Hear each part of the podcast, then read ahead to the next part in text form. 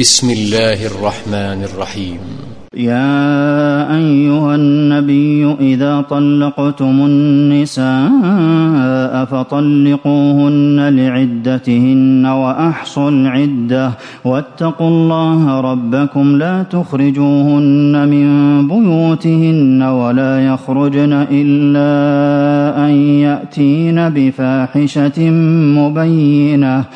وتلك حدود الله ومن يتعد حدود الله فقد ظلم نفسه لا تدري لعل الله يحدث بعد ذلك امرا فاذا بلغن اجلهن فامسكوهن بمعروف او فارقوهن بمعروف واشهدوا ذوي عدل منكم واقيموا الشهاده لله ذلكم يوعظ به من كان يؤمن بالله واليوم الآخر ومن يتق الله يجعل له مخرجا ويرزقه من حيث لا يحتسب ومن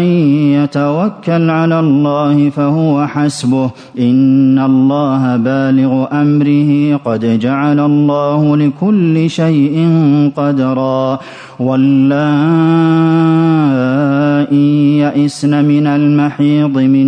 نسائكم إن ارتبتم فعدتهن ثلاثة أشهر واللائي وإسرائيل لم يحضن وأولاة الأحمال أجلهن أن يضعن حملهن ومن يتق الله يجعل له من أمره يسرا ذلك أمر الله أنزله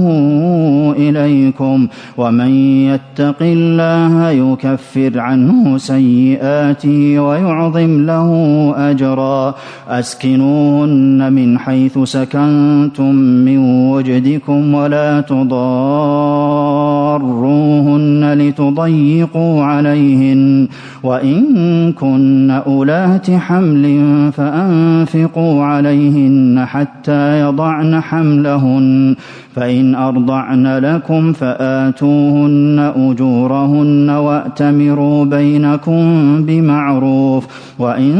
تعاسرتم فسترضع له أخرى لينفق ذو سعة من سعته ومن قدر عليه رزقه فلينفق مما آتاه الله لا يكلف الله نفسا إلا ما آتاها سيجعل الله بعد عسر يسرا وكاين من قريه عتت عن امر ربها ورسله فحاسبناها حسابا شديدا وعذبناها عذابا نكرا فذاقت وبال امرها وكان عاقبه امرها خسرا اعد الله لهم عذابا شديدا فاتقوا الله يا اولي الالباب الذين امنوا قد انزل الله اليكم ذكرا رسولا يتلو عليكم آيات الله مبينات ليخرج الذين آمنوا وعملوا الصالحات من الظلمات إلى النور ومن يؤمن بالله ويعمل صالحا يدخله جنات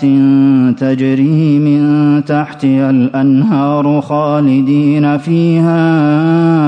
ابدا قد احسن الله له رزقا الله الذي خلق سبع سماوات ومن الارض مثلهن يتنزل الامر بينهن لتعلم واعلموا ان الله على كل شيء